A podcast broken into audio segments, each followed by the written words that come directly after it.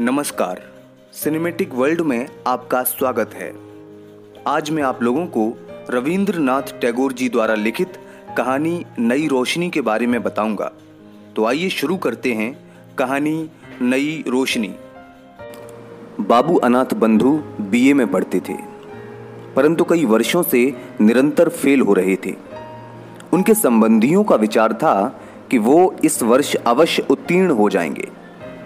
पर इस वर्ष उन्होंने परीक्षा देना ही उचित न समझा। इसी वर्ष बाबू अनाथ बंधु का विवाह हुआ था। भगवान की कृपा से वधु सुंदर, सदचरित्र मिली थी। उसका नाम विंध्यवासिनी था। किंतु अनाथ बाबू को इस हिंदुस्तानी नाम से घृणा थी। पत्नी को भी वो विशेषताओं और सुंदरता में अपने योग्य न समझते थे। परंतु विंध्यवासिनी के हृदय में हर्ष की सीमा न थी। दूसरे पुरुषों की अपेक्षा वो अपने पति को सर्वोत्तम समझती थी। ऐसा मालूम होता था कि किसी धर्म में आस्था रखने वाले श्रद्धालु व्यक्ति की भांति वो अपने हृदय के सिंहासन पर स्वामी की मूर्ति सजाकर सर्वदा उसी की पूजा किया करती थी। इधर अनाथ बंधु की सुनिए, वो न जाने क्यों हर समय उससे रुष्ट रहते और तीखे कड़वे शब्दों से उसके प्रेम भरे मन को हर संभव ढंग पर जख्मी करते रहते। अपनी मित्र मंडली में भी वो उस बेचारी को घृणा के साथ स्मरण करते। जिन दोनों अनाथ बंधु कॉलेज में पढ़ते थे, उनका निवास ससुराल में ही था।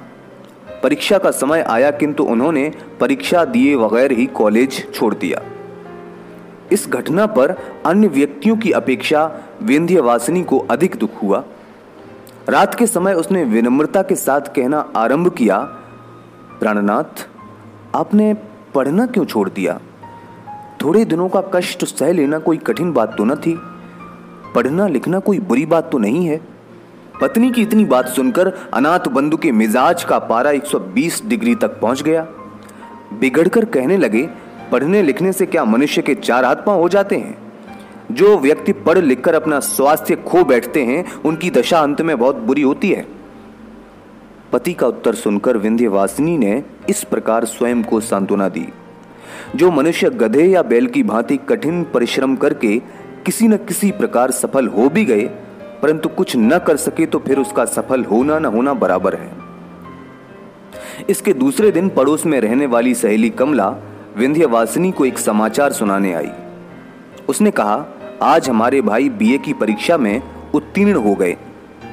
उनको बहुत कठिन परिश्रम करना पड़ा, किंतु भगवान की कृपा से परिश्रम सफल हुआ। कमला की बात सुनकर विंध्य ने समझा कि पति की हँसी उड़ाने को कह रही है। वो सहन कर गई और दबी आवाज़ से कहने लगी, बहन, मनुष्य के लिए बीए पास कर लेना कोई कठिन बात तो नहीं है, परंतु बीए पास कर लेने से क्या होता है? विदेशों में लोग बीए और एमए पास व्यक्तियों को घृणा की दृष्टि से देखते हैं।